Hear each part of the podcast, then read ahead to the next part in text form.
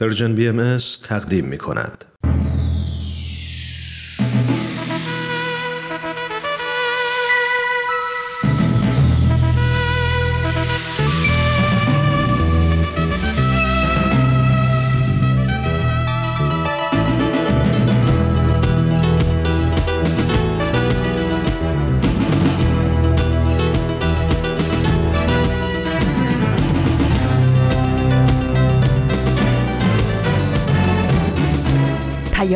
دوست.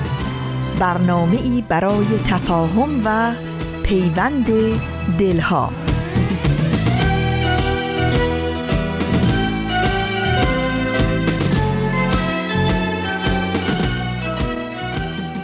درود و هزاران درود صمیمانه ما به شما شنوندگان عزیز رادیو پیام دوست.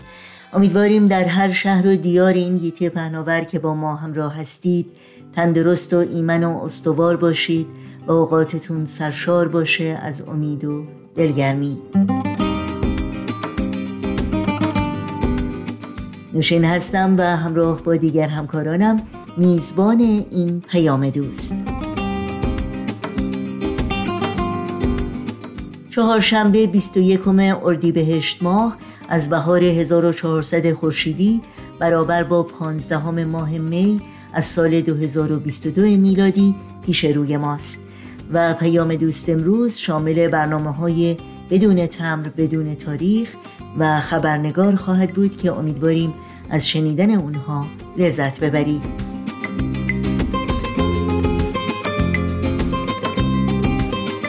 برای تماس با ما و مطرح کردن نظرها و پیشنهادهایی که در مورد برنامه ها دارید آدرس ایمیل ما هست info at persianbms.org شماره تلفن ما 001 703 671 828 828 و از طریق واتساپ می‌تونید با شماره 001 240 560 2414 با ما تماس بگیرید. برنامه های رادیو پیام دوست و البته تمامی برنامه های دیداری سرویس رسانه فارسی بهایی در شبکه های اجتماعی هم زیر اسم Persian BMS در دسترس شماست.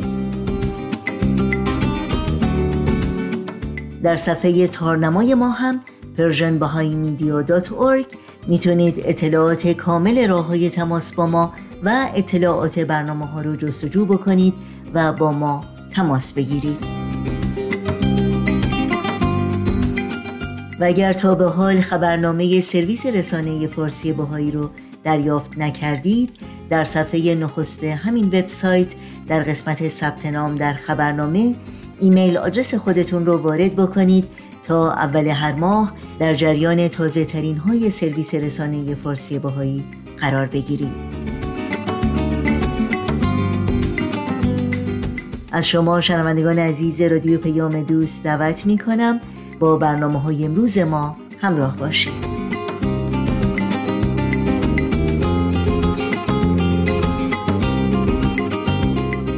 بدون تمر بدون تاریخ اولین برنامه است که در این روز زیبای بهاری از رادیو پیام دوست تقدیم شما شنوندگان عزیز می کنیم دوستان پرمهر و با وفا سلام بر شما.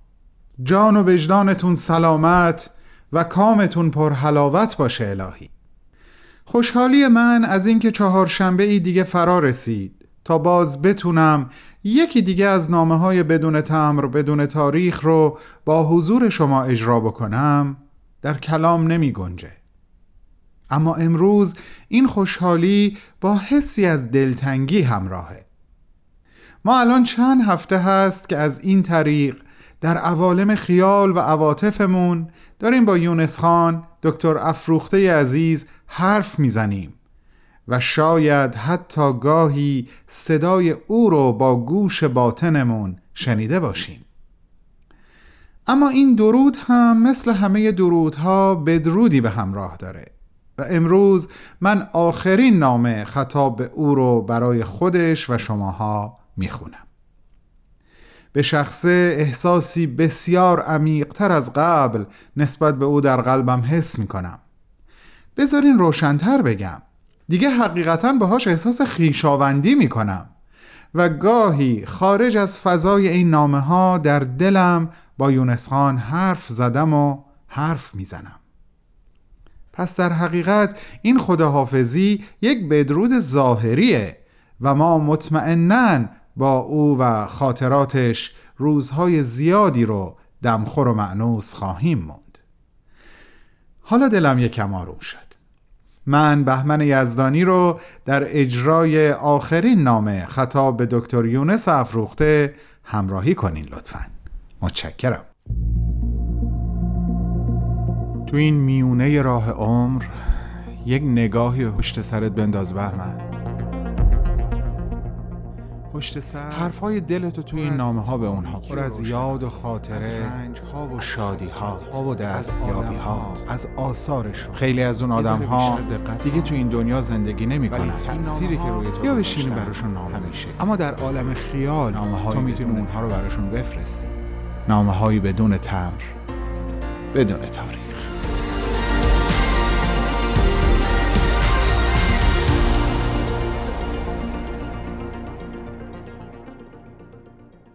رفیق ابدی من و همه دوستانم در Persian BMS یونس خان عزیز و گرامی. دکتر افروخته عاشق. سلام بر تو. حال عجیبی دارم. عجیب به این خاطر که این آخرین نامه ای هست که دارم برات می نویسم عجیب به این خاطر که در طول این هفته ها با زندگی و خاطرات منحصر به فردت مأنوس بودم و این منجر به معانست دائمی و قلبی من با خود تو شد. از خدا که پنهون نیست از تو چرا پنهون باشه؟ بارها خودم رو در عالم خیال جای تو نشوندم و لحظات زندگیت در کنار حضرت عبدالبها رو زندگی کردم. اونقدر شیرین و والا مرتبه بود که اصلا دلم نمی‌خواست به عالم واقعیت برگردم. من یقین دارم. این اتفاق برای شنوندگان عزیز این نامه ها هم رخ داده. به هر حال چیزی که مهمه این هست که ما از حالا به بعد تو رو بیشتر از قبل می‌شناسیم و دوستت میداریم و بهت فکر می‌کنیم و در مراحل مختلف زندگی های خودمون خاطرات زندگی تو رو مرور خواهیم کرد. با من و عزیزانم همراه باش در چند دقیقه پیش رو برای اجرای این آخرین نامه.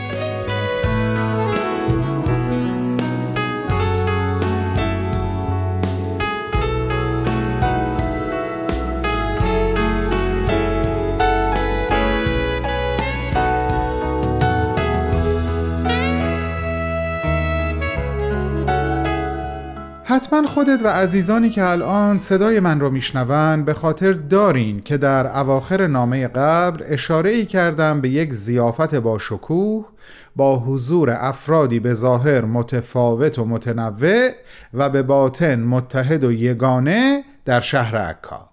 تفصیل این ماجرا رو به امروز و نامه امروز موکول کردم. الان وقتشه راجع بهش بیشتر توضیح بدم.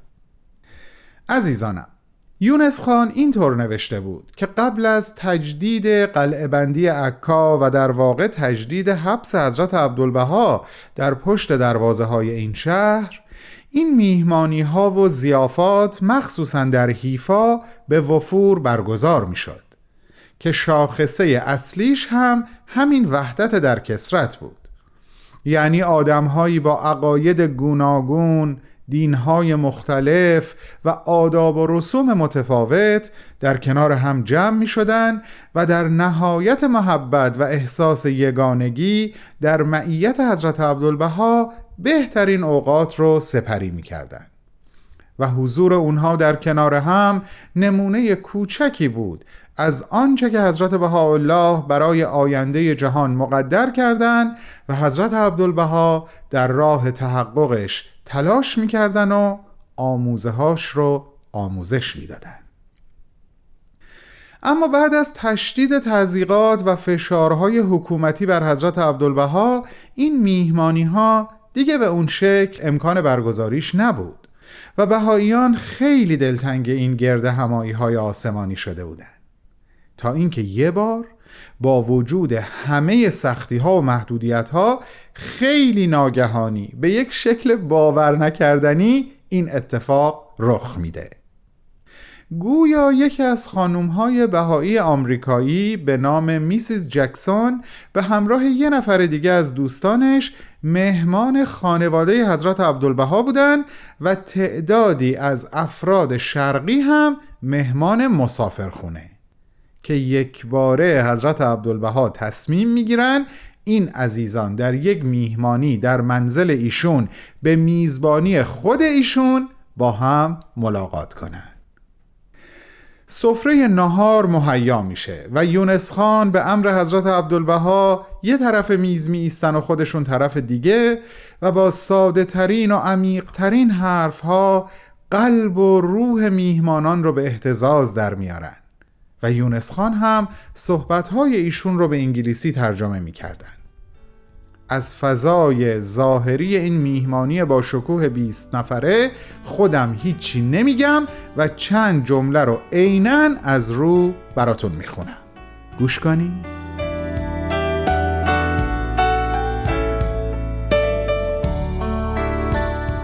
از ادیان و مذاهب و عقاید مختلفه با البسه متنوعه از هر جا یک نفر به طور نمونه حاضر بودند.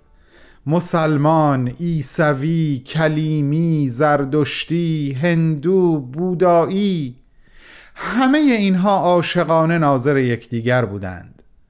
هر کس لباس ملی خود را در بر و کلاه معمولی کشور خود را بر سر داشت.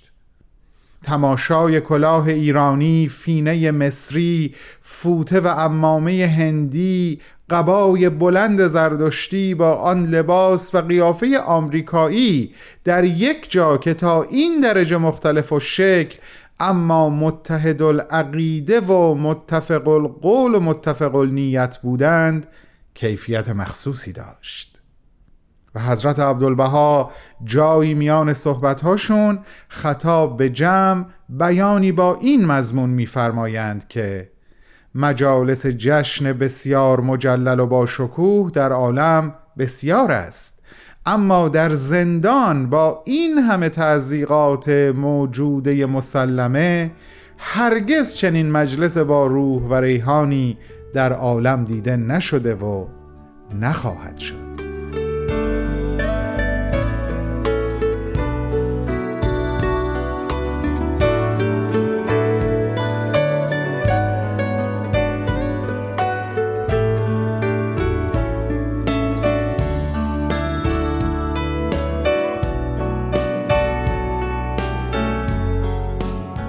یونس خان عزیز داریم به آخرای این آخرین نامه نزدیک میشیم.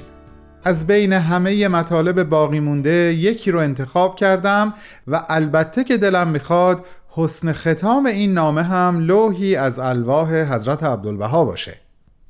ولی بذار قبل از اینکه مشخص بشه مطلب منتخب من مربوط به چه شخصی و چه جریانی هست دو عبارت از حضرت عبدالبها خطاب به این فرد رو برای عزیزانمون بخونم. یه جا اشاره کردی که گاهی بر سبیل مزاح به او میفرمودند تو باید در این فصل گرمای تابستان در قصور و امارات عالیه ییلاقی سوئیس و جبال با صفای اروپا زندگانی کنی. در این مدینه خرابه عکا با ما فقرای مسجون چرا به سر می‌بری؟ و اما مطلب بعدی که خدایی بعد از خوندنش با صدای بلند خندیدم این هست اونجا که نوشته بودی یک روز که از سر سفره برخواستند مختصر اظهار خستگی نموده سپس به این عبارت اظهار مسرت فرمودند باز خوب است که الحمدلله بعد از این همه زحمت مطلب را خوب می‌فهمد و رفع خستگی می شود اگر با این همه تفصیل مطلب را خوب درک نمی کرد من چه می کردم؟ شاید دوستان خوبم حد زده باشند که من راجع به چه شخصی و چه جریانی می‌خوام صحبت کنم. بله دوستان. شخص مورد نظر من خانم دریفوس بارنی هستند که چندین بار به عکا و به ملاقات حضرت عبدالبها اومدن و در یکی از این سفرها به مدت یک سال در عکا اقامت کردند که این اقامت منجر به یک اتفاق مهم شد و اون سوالهایی بود که از حضرت عبدالبها میپرسیدن و پاسخهایی رو که از ایشون دریافت کردن به صورت یک مجموعه در آوردن که امروز تحت عنوان کتاب مفاوضات در دسترس ماست. یونس خان اینطور می نویسن که با وجود مشاغل بیشمار و بی حد و حسابی که حضرت عبدالبها داشتن تنها زمان این گفتگو موقع نهار بود حدود ساعت یک بعد از ظهر. از یک جهت خوب بود که ایشون به این دلیل هم که شده سر یک ساعت مشخص برای میل کردن مقداری نهار تشریف می آوردن. اما همین گفتگو گاهی باعث می شد که ایشون اصلا فرصت نکنن نهار بخورن. اما از این گفتگو خوشحال بودن. و خب اون صحبت مزاح آمیزی هم که از ایشون نقل کرده بودی و من توی نامم آوردم مربوط می‌شد به یکی از همین ظهرها و سوال و جوابها. اما از هرچه بگذریم سخن دوست خوشتر است. دوباره اشاره کردم به میزان غیر قابل توصیف گرفتاری ها و مشغله ها و مسئولیت ها و مراسلات و مکاتباتی که حضرت عبدالبها بیوقفه در حال انجام اونها بودند.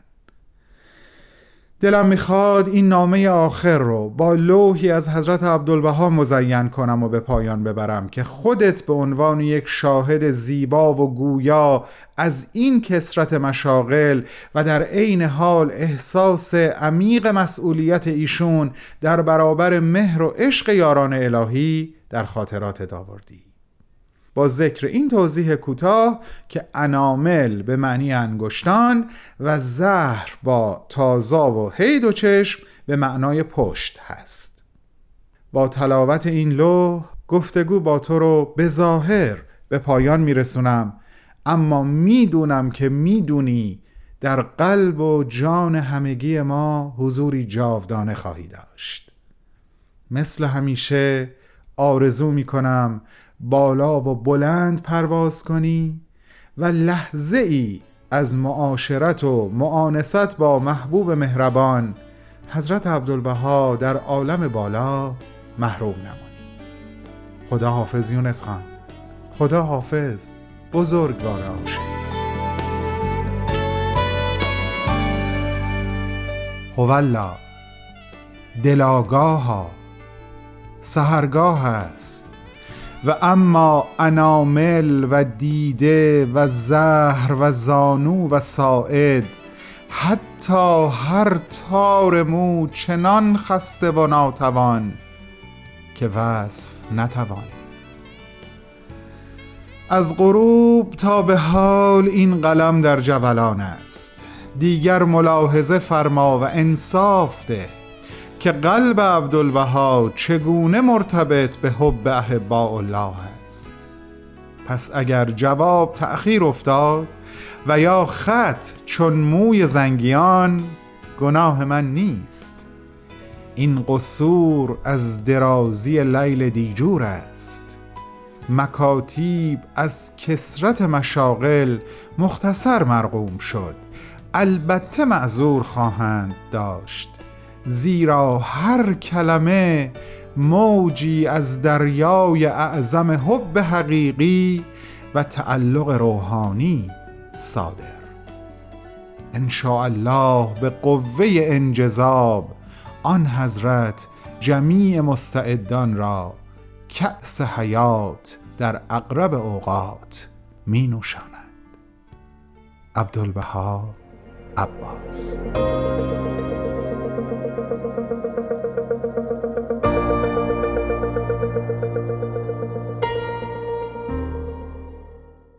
برنامه رو از مجموعه بدون تمبر بدون تاریخ از رادیو پیام دوست شنیدید. این برنامه و دیگر برنامه های رادیو پیام دوست رو می‌تونید در شبکه های اجتماعی فیسبوک، یوتیوب، SoundCloud، اینستاگرام و تلگرام زیر اسم Persian BMS پیدا بکنید و مشترک رسانه ما باشید. آدرس تماس با ما در کانال تلگرام هست at Persian BMS contact. ضمنا یادآوری کنم که همه برنامه های دیداری سرویس رسانه فارسی باهایی که در مورد حضرت عبدالبها و به مناسبت صدمین سال درگذشت ایشان تهیه شده در اینستاگرام در صفحه ویژه‌ای زیر اسم Persian BMS.عبدالبها در اختیار شماست که امیدواریم از این برنامه ها استفاده بکنید و این سفر رو با دیگران هم سهیم بشید. در ادامه برنامه های امروز رادیو پیام دوست با هم به قطعی موسیقی گوش می‌کنیم. گیلان گیلان گل سبز زهر گیلان سرخ گل سفید مرز کنار گیلان جانم همیشه بهار گیلان بی دل قرار گیلان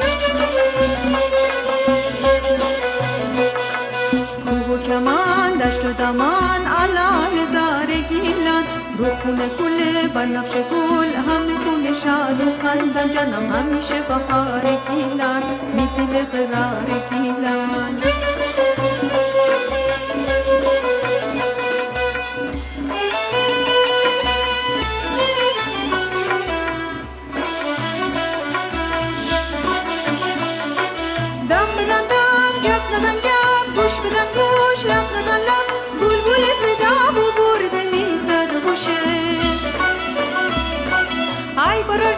چومی بکن بی جرنه خوب نیا کن. سالاری برنج در ببرده خوشه گیلان باق چای دارای زیر دریا ماهی دارای. برنج مرواری دارای زمین هم سده دارای. الهی برش بباره گیلان همیشه بهاره. و حالا نوبت خبرنگاره از شما شنوندگان عزیز دعوت می کنم همراه باشید. خبرنگار. در زمانی که انبوه مشکلات و سختی های روزگار مردمان جهان ما از جمله هموطنان عزیزمون در ایران رو به قولی از شش جهت احاطه کرده این سختی ها برای هر یک از ما چه معنا و مفهومی دارند؟ نگاه ما به این سختی ها و نحوه رویارویی ما با اونها چگونه است؟ و اینکه چه راه حل ها و راهکارهایی رو برای فرار از اونها و یا قرار و ایستادگی در مقابل اونها پیش می‌گیریم اهمیت زیادی داره. نوشین آگاهی هستم و به شما خوش آمد میگم و خبرنگار این چهار شنبه رو تقدیم می‌کنم. در این برنامه خبرنگار خانم فرزانه ثابتان مشاور خانواده و پژوهشگر مسائل اجتماعی میهمان ما هستند و با ما در مورد رویارویی با سختی های زندگی گفتگو می کنند. با هم به خانم فرزانه ثابتان خوش آمد بگیم و گفتگوی امروز رو آغاز کنیم.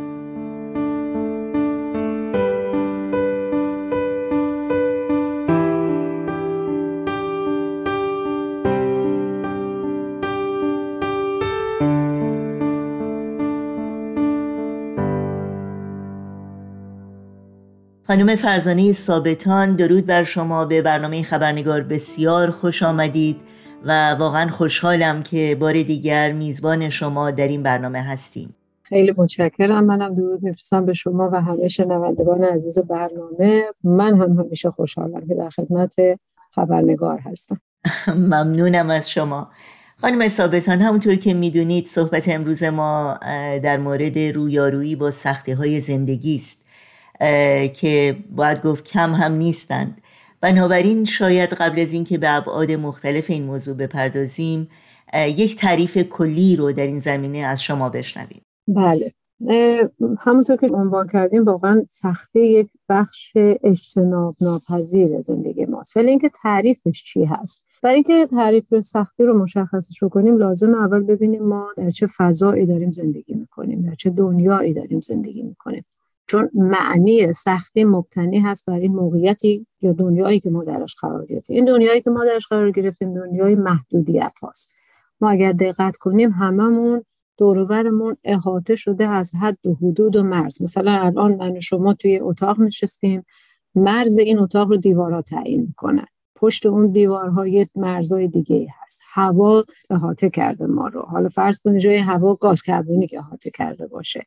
یعنی چون در دنیای حد و حدود و ماده مکان و زمان زندگی می‌کنیم بنابراین یک حد و حدودهایی برای ما وجود داره. این حد و حدودها باعث میشه که ما هر کار می‌خوایم بکنیم نتونیم بکنیم. سختی در واقع معنیش اینه که وقتی من می‌خوام کاری رو انجام بدم یکی از این حدها یکی از این مرزها در اصطلاحش میگه مانع.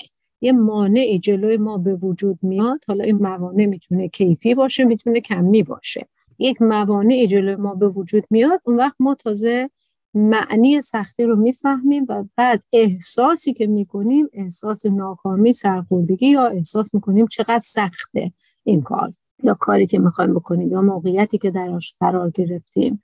همه اینها معنی سختی رو نشون میده. به عبارت دیگه سختی موقعیتی است که ما در محدودیت ها قرار گرفتیم و این محدودیت ها مانع حرکت ما به طرف چیزی که می‌خوایم میشه.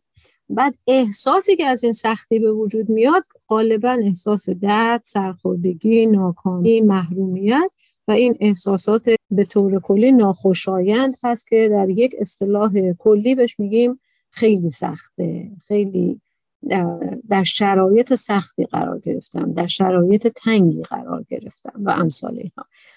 و این سختی اجتناب ناپذیر همطور که ارز کردم برای که ما نمی‌تونیم حد نداشته باشیم. در این دنیا همه چیز حد داره همه چیز مرز داره.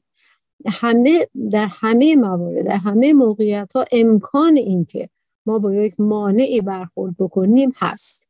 بنابراین این تعریف کلی است که می‌تونیم از سختی ارائه بدیم. خیلی ممنون. با در نظر گرفتن تعریفی که شما کردین یعنی اینکه سختی بخشی اجتناب ناپذیر از زندگی ماست و فرار از سختی ها امکان نداره بنابراین سختی و یا سختی ها چه نقشی در زندگی ما می‌تونن داشته باشند؟ اجازه بده قبل از اینکه این نقش رو عنوان کنم دو چیز رو تفاوتش رو مشخص کنم. یکی موقعیت سخت یا محدودی است که ما درش قرار گرفتیم یا همونطور که از موقعیت تنگی است که ما درش قرار گرفتیم. یکی احساسی که ما از این موقعیت تنگ داریم. معمولا اون چیزی که ما رو اذیت می‌کنه احساس ناشی از این محدودیت هاست. و یعنی همونطور که گفتم خود محدودیت اجتناب ناپذیره. حالا وقتی من در یک شرایطی قرار می‌گیرم که سخت برام محدودیت ها غالب بر من اون کاری رو که می‌خوام اون هدفی رو که دارم اون خواسته ای رو که دارم نمی‌تونم متحققش کنم اون وقت در این شرایطی که من یک احساس تنگی، سختی، فشردگی و ناراحتی می‌کنم که همونطور که گفتم این همه اینها هست. اما سوال شاید بتونه اینطور مطرح بشه. ما چیکار می‌تونیم بکنیم با سختی ها که این احساس کاهش پیدا بکنه؟ دردمون غممون قصهمون کمتر باشه؟ یا اینکه با احساس درد و غم و قصه چیکار بکنیم؟ وقتی با این مواجه میشیم چون هیچ انسانی هیچ موجودی با احساس ناخوشایند دلش نمی‌خواد که کنار بیاد. دلش نمی‌خواد در اون موقعیت قرار بگیره. اون وقت اینجاست که یک فاکتور دیگه مطرح میشه و اون این هست که ما چطور سختی ها رو ببینیم. به عبارت دیگه قرائت و خانش ما از زندگی از تعریف زندگی از این پرسش هایی که ظاهرا هر روز داریم از خودمون می‌پرسیم ولی پرسش های عمیق فلسفیه. هزاران سال تاریخ فلسفه به دنبال پاسخ این پرسش ها بوده. به همین دلیل انسانی تو پرانتز ارز می‌کنم به عبارتی که فیلسوفه. برای که شما ممکنه در روز یا به خصوص وقتی در شرایط سخت قرار میگیم اینم چه زندگی؟ آخه اومدیم که چی؟ که اومدیم سختی بکشیم بدبختی بکشیم. همه خود ما این سوال ها رو خیلی از اوقات از خودمون می‌پرسیم. منتها فرق ما با یه فیلسوف اینه که فیلسوف میره سعی می‌کنه جوابشو پیدا کنه. ما میگیم و میریم و رد میشیم جوابش هم به قول معروف زیر سیبیلی در می‌کنیم. نتیجتا این نوع پاسخهایی که ما به این پرسش ها میدیم که تعریف زندگی چیه سختی چیه جایگاه من چیه من اومدم اینجا چه کار کنم ارتباط من با این محدودیت ها چیه چرا اصلا من تو این محدودیت ها افتادم؟ و اینها اون میشه قرائت و خانش ما از زندگی از سختی از مفاهیمی که در زندگی باهاش روبرو میشیم از وقایعی که در زندگی باش روبرو میشیم. اون نگاه نظرگاه قرائت و خانش ما از این مفاهیم از این تعریف از این صحنه ای که ما داریم در زندگی می‌کنیم به نام دنیا اون می‌تونه به ما کمک کنه که شرایط سختتر بشه اسیر محدودیت ها بیشتر بشیم یا اینکه بتونیم بر محدودیت ها غلبه پیدا کنیم یک راه خروج از این محدودیت ها رو پیدا کنیم و این احساس سختی رو کاهش بدیم. بنابراین اون چیزی که اینجا خیلی خیلی مهم میشه این هست که من چه نگاهی دارم به دنیا. شما تصور کنید اگر نظرگاه یا تعریف یک فردی از زندگی این باشه که اکثر دنیا متاسفانه الان همین و به همین دلیل هم میزان بیماری های روانی روز به روز داره افزایش پیدا می‌کنه. اختلالات روانی روز به روز داره بیشتر میشه. معمولا نگاهشون این هست که من اومدم این دنیا که خوش بگذرونم که آسایش داشته باشم که به هر چی که می‌خوام برسم و در پی اون احساس لذت خوشنودی رضایت یا به عبارت غربی ها pleasure داشته باشم happiness داشته باشم. یعنی ما happiness رو خوشحالی رو رضامندی رو ماحصل این می‌دونیم که من به هر چی که می‌خوام برسم. حتی اجازه بدید من یه پرانتز باز کنم چون خیلی این بحث این روزا داغه. همه ما دنبال دموکراسی هستیم. اون وجه دموکراسی رو نمی‌بینیم که دموکراسی قرار برای منم محدودیت بیاره. چون قرار نیست که همه هرچی می‌خوان بهش برسن. نمی‌تونن. اصلا ممکن نیست همچین چیزی در این دنیا. الان من و شما داریم با هم صحبت می‌کنیم. یه جای من باید متوقف بشم جلوی ذهن و دهن و زبان و کلامم رو بگیرم تا شما صحبت کنید. یه جای شما باید متوقف بشید. اگه من بگم من هر وقت دلم خواست حرف می‌زنم هر وقت دلم خواست حرف نمی‌زنم میرم میخوابم اون وقت تو دنیا نظامش به هم می‌خوره سنگ رو سنگ بنا نمیشه همه با هم درگیر میشن. دموکراسی یعنی این. یعنی این که من محدودیت ها رو بپذیرم. مسئولیت محدودیت ها رو بپذیرم. و با اراده خودم محدودیت هایی رو پذیرا باشم که بتونه فضای آرامتر و سری برای هممون ایجاد کنه. بنابراین خود دموکراسی هم مستلزم سختیه. ولی من به شما قول میدم بسیاری از عزیزانی که خواستار دموکراسی هم خواستار اینه که من هر کار دلم می‌خواد بکنم که این غیر ممکنه. حالا این پرانتز رو باز کردم فقط برای که گوشه هم زده باشم به مباحث اجتماعی. ولی در نهایت اگر من نگاهم این باشه که اومدم تو این دنیا خوش بگذرنم آسایش داشته باشم راحتی داشته باشم خب شما فکر کنید چقدر برای من تحمل و زندگی در این دنیا سخت میشه. چون روزی هزار دفعه هزار تا مانع و آدم و عالم و قانون و عوامل متعدد موانع متعدد جلوی من ثبت میشه که تو هر کار می‌خوای نمی‌تونی بکنی. واقعی من باید سختی رو بکشم. ولی اگر من این دنیا رو یه جور دیگه ببینم یه نگاه دیگه بهش داشته باشم فکر نکنم که اومدم سختی نکشم. بگم نه قرار من سختی رو بکشم. ولی پشت این سختی یه معنایی برای من وجود داره. اون وقت می‌بینی که تحمل سختی خیلی راحت داره ببینید یه آدم میره کوهنوردی. من این مثال خیلی زدم. شاید خیلی ها هم شنیده باشن. یه آدم میره کوهنوردی. کوهنوردی جز عرق ریختن گشنگی تشنگی خستگی سرما حتی ریسک مرگ چیز دیگه ای داره. ولی یک فرد خودش این رو انتخاب می‌کنه. برای اینکه یه معنایی براش وجود داره و اون معنای اینه که من این قله رو فتح کنم. برم یه جایی که تا حالا هیچ کی بهش دست پیدا نکرده. یا یکی میشه فضانورد. کسی که فضانورد میشه فضانوردی کار راحتی نیست. اصلا زند شاه تصور کن پات رو زمین نباشه. یه روز پات رو زمین نباشه چقدر اینا آزمایشایی می‌کنن و بخش حالت تهوع دارن و همه اینا. ولی تمام این محدودیت ها رو سختی ها رو متحمل بشه برای که می‌خواد بره یه جایی پاشو روی کره بذاره که کس دیگه نذاشته. جایی رو ببینه که کس دیگه ندیده. یعنی یه معنا براش وجود داره. این معناه باعث میشه که ما اون وقت مفهوم سختی برامون چی بشه؟ تحملش راحت تر بشه پذیرفتنش راحت تر بشه به این دلیله که اون قرائت و بینشی که ما نسبت به زندگی داریم می‌تونه زندگی رو برای ما سختتر بکنه یا آسونتر. یعنی اونطوری که من از صحبت شما می‌فهمم در حقیقت خانش ما و بینش ما از سختی ها تعیین می‌کنه که ما چه نوع عکس عمل و یا نگاهی به اون سختی یا رنج داشته باشیم. درسته؟ دقیقا. به عبارت دیگه اجازه بده این رو توضیح بدم. خانش ما باعث میشه که سختی من در برام مفهومی پیدا کنه که دارم تحملش می‌کنم یا صبر می‌کنم. ببینید در قرآن کریم من این رو از نقل از جناب دکتر علی مراد داوودی یادشون همیشه زنده و پایدار و خیر هست. استاد فلسفه بودن در ایران. این رو من از ایشون نقل قول می‌کنم. استناد می‌کنم به قرآن کریم. که در قرآن کریم ما دو نوع صبر داریم. یکی صبر مزموم یکی صبر ممدوح. صبر مزموم ما در اصطلاحش میگیم تحمل. یعنی یک سختی میاد مانع میاد محدودیت میاد هی من محرومیت دارم و هی این محرومیت رو هی تحملش می‌کنم.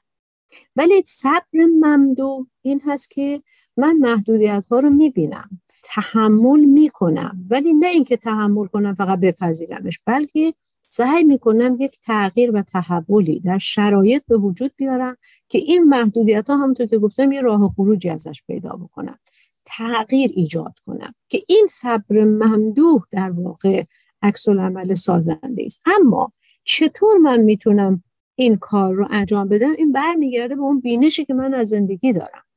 یعنی اگر من نظرگاه هم نسبت به سختی ها این باشه که سختی جزء لاینفک زندگی است اون وقت فعالتر میشم اون وقت صبر ممدو هم بالا میره. صبور میشم نه متحمل. من مواردی رو می‌بینم. مثلا زن و شوهری میان میگه خانمی میگه ببین من 17 سال دارم این آدم تحمل می‌کنم. دیگه نمی‌تونم. هر کار می‌تونستم کردم. میگم خب هر کار می‌تونستی چیکار کردی؟ میگه تحملش کردم. تحمل کردن کاری نیست. تحمل کردن یک وضعیت انفعالی و پسیف هست که من همینجوری میشینم هر برای سرم بیاد هی خودم رو سرکوب می‌کنم خواسته هام رو سرکوب می‌کنم. چیزایی که برام مطلوب هست امیالم رو هی پس می‌زنم. اما صبور بودن این هست که بله می‌بینم مثلا فرض کن همسر من این رفتار رو می‌خواد انجام بده و این رفتار با نگاه من نمی‌خونه. حالا یا میرم نگاه خودم رو دوباره مرور می‌کنم ببینم چقدر با واقعیات می‌خونه. یا نگاه اون رو مرور می‌کنم یا شروع می‌کنم باهاش صحبت کردن. اگر نمی‌خواد صحبت کنه میرم یه روش دیگه پیش می‌گیرم. میگم بیا بریم پیش مشاور چه می‌دونم کتاب بهش میدم. یعنی یه کاری می‌کنم. یعنی بیکار نمیشینم. یه فعالیتی می‌کنم در این جهت. حتی در دعاها وقتی حضرت ولی امرالله شما ملاحظه میفرمایید دعا چند مرحله داره؟ اول دعا کنید بعد اقدام کنید. نه اینکه دعا بکن دست رو دست بگو خدایا خودت هر کار می‌خوای بکنی بکن. اقدام کنید و بعد توکل. یعنی اگر اقدام کردی و به نتیجه نرسید توکل یعنی اینکه تراست اعتماد بکن به خدا و بدون هر اونچه که پیش اومده همون نیست که باید پیش بیاد. حالا راه دیگه ای پیش بگیرم. حالا توی این مسیر هیچ اتفاقی میفته من آب دیده میشم. من پخته میشم. شما اگر یه همچین نگاهی داشته باشید ممکنه سختی های ما صد درصد کم نشه ولی کمتر میشه. افراد افسرده افرادی هستن که میگن هیچ کارش نمیشه کرد. همینه که هست. من باید تحمل کنم. انقدرم تحمل می‌کنم تا به مرز خودکشی می‌رسه. خیلی ممنونم شما واقعا به نکات مهم و قابل تحملی اشاره کردین. پرسش بعدی من این هست که فرق سختی هایی که به خاطر انتخاب خودمون تصمیم هایی که می‌گیریم با اراده خودمون مثل همون مثال کوهنوردی که شما به اون اشاره کردید با سختی هایی که بر ما تحمیل میشه یا در حقیقت ما دخالتی درش نداشتیم یا حق انتخاب نداشتیم مثلا خانواده‌ای که در اون متولد شدیم یا شرایط جسمانی که باهاش به دنیا آمدیم و یا حتی نقطه جغرافیایی که در اون زندگی می‌کنیم. فرق این دو با هم چی هست به عقیده شما؟ بله. ببینید اولا اینی که واقعا اینجا بحث واقع گرایانه تری داشته باشیم. این که ما بگیم انسان انتخاب داره قدرت انتخاب داره همه کار می‌کنه منم که حاکم دنیا هستم نه این یه ذره شعاره. تو دنیا هیچ چیزی سیاه و سفید نیست. همه چیز خاکستریه نسبیه. از جمله انتخاب ما. ما در یک موارد اصلا حق انتخاب نداریم. من کجا انتخاب کردم به دنیا بیام یا من کجا انتخاب کردم تو این دنیا محدود زندگی بکنم یا نکنم؟ خیلی چیزها رو ما نمی‌تونیم انتخاب بکنیم. ارفرون میگه. میگه ما اسیر چهار تا زندان هستیم. از این چهار تا زندان هم نمی‌تونیم بیرون بریم. یکی از زندان ها اینه که ما یه نفس داریم. نیاز دارم با بخورم بخوابم. نمی‌تونم نخوابم. یکی از زندان که من انسانم نمی‌تونم انسان نباشم. خیلی دلم می‌خواست مثل دور جون حیوان باشم غم قصه دنیا رو نخورم فقط در فکر شکار باشم. ولی من انسانم. انسان یک ویژگی هایی داره از جمله معناجویی. من باید معنا داشته باشم تو زندگی اگه نداشته باشم افسرده میشم. چه می‌دونم بالانس و اعتدالم به هم می‌خوره. بنابراین من انسانم اسیر مکانم من انسانم اسیر زمانم. تو این مقطع تاریخی به دنیا آمدم. تو ایران به دنیا آمدم. تو عربستان نیستم تو آفریقا نیستم تو آمریکا نیستم. اینها چیزهایی که ما حق انتخاب در موردش نداریم. یعنی افتادیم یه جایی با این محدودیت ها خب حالا ببینم با این محدودیت ها چیکار می‌تونم کنم؟ یکیش اینه که هی بشینم تو سر خودم مثلا بگم چرا؟ چرا من افتادم اینجا؟ یکیش اینه میگم خیلی خوب. من حالا توی محدودیت ها افتادم. من همیشه میگم ببین داشته ها چیه؟ با این داشته ها چه نداشته رو می‌تونی به دست بیاری؟ دارا بشی. نگاه سازنده معمولا اینه. محدودیت هم اینه. شما ببینید مثلا ما الان تو ایران میگیم شرایط اقتصادی خیلی سختیه. ولی چقدر آدم می‌شناسیم؟ تعدادش کمه. زیاد نیست. متاسفانه. باید تعداد زیاد بشه. ولی چقدر آدم می‌شناسیم که تو همین شرایط تنگ یک خلاقیتی به خرج میدن یه کاری درست می‌کنن که خیلی هم از نظر اقتصادی تامین میشن. خب این اومده چیکار کرده؟ این نشسته ذکر مصیبت بکنه بگه بدبختم بیچارم اقتصاد خرابه وضعیت خرابه مملکت نمی‌دونم فلان دنیا داره میره به طرف جنگ فلان بیسارم سالی. میگه آقا وضعیت اینه من چی کار می‌تونم بکنم؟ در این موقعیت که برای خودم امنیت بیشتر رشد بیشتر. رشد یعنی همین. رشد یعنی اینه که وقتی آدم از یک شرایط تنگ و محدود می‌تونه یه راه خروج پیدا کنه و به یک شرایط بازتر دست پیدا بکنه میگیم رشد کرده. من تا دیروز خوندن و نوشتن بلد نبودم محدودیت بود. یعنی از خیلی چیزا محروم بودم. روزنامه نمی‌دیدم کتاب نمی‌دیدم تابلوها رو نمی‌دیدم خوندن و نوشتن بلد نبودم. حرف من فقط با زبون می‌زدم. نمی‌تونستم با دستم حرف بزنم. ولی وقتی میام از یه راه خروج پیدا می‌کنم یه سری کد و رمز و سمبل هایی رو پیدا می‌کنم. اینا رو به شکل به صورت شکل می نویسمش مثلا فرزانه رو با یک ف و ر و ز و الف و نون و ه می نویسم اون موقع هست که چیکار کردم؟ اومدم یه راه خروج از این پیدا کردم. تاریخ علم انسان اختراعات اکتشافات همش همینه. ما راه خروج پیدا می‌کنیم. تا دیروز با سرطان نمی‌دونستم چیکار کنم. حالا اومدم شیمی درمانی زدم حداقل به تعویقش میندازم. راه خروج. این یعنی رشد. ما اگر ذهنمون این باشه که چطور می‌تونیم راه و منفذی برای خروش از این محدودیت هایی که داریم پیدا بکنیم به طوری که اینو تاکید می‌کنم به طوری که به خودم آسیب نزنه به ابعاد دیگه وجودم آسیب نزنه به دیگرانم آسیب نزنه میشه رشد. ولی اگر قرار باشه من الان پول ندارم برم دزدی بکنم این رشد نیست. چون یک سری از ابعاد خودم از جمله احساس امنیت در من کاهش پیدا می‌کنه استراب دارم. ممکنه ختم به زندان بشه که محدودیت چندین برابر بیشتره. از اون برم خب امنیت و رشد و احساس اعتماد رو تو جامعه و نسبت به دیگران از بین بردم. این رشد نیست مخربه سازنده نیست. شنوندگان عزیز متاسفانه وقت برنامه امروز ما به پایان می‌رسه. از شما دعوت می‌کنم ادامه گفتگوی ما با خانم فرزانه ثابتان رو در خبرنگار هفته آینده دنبال کنید. چشماتو که تو چشم تو بیدار بشه. صدام بزن که از صدا باغ دلم بهار بشه. اون که می‌خواد میون ما من و تو. می‌خواد که دیوار بکشه. دل میگه نفرینش کنم. به درد من به درد من دوچار بشه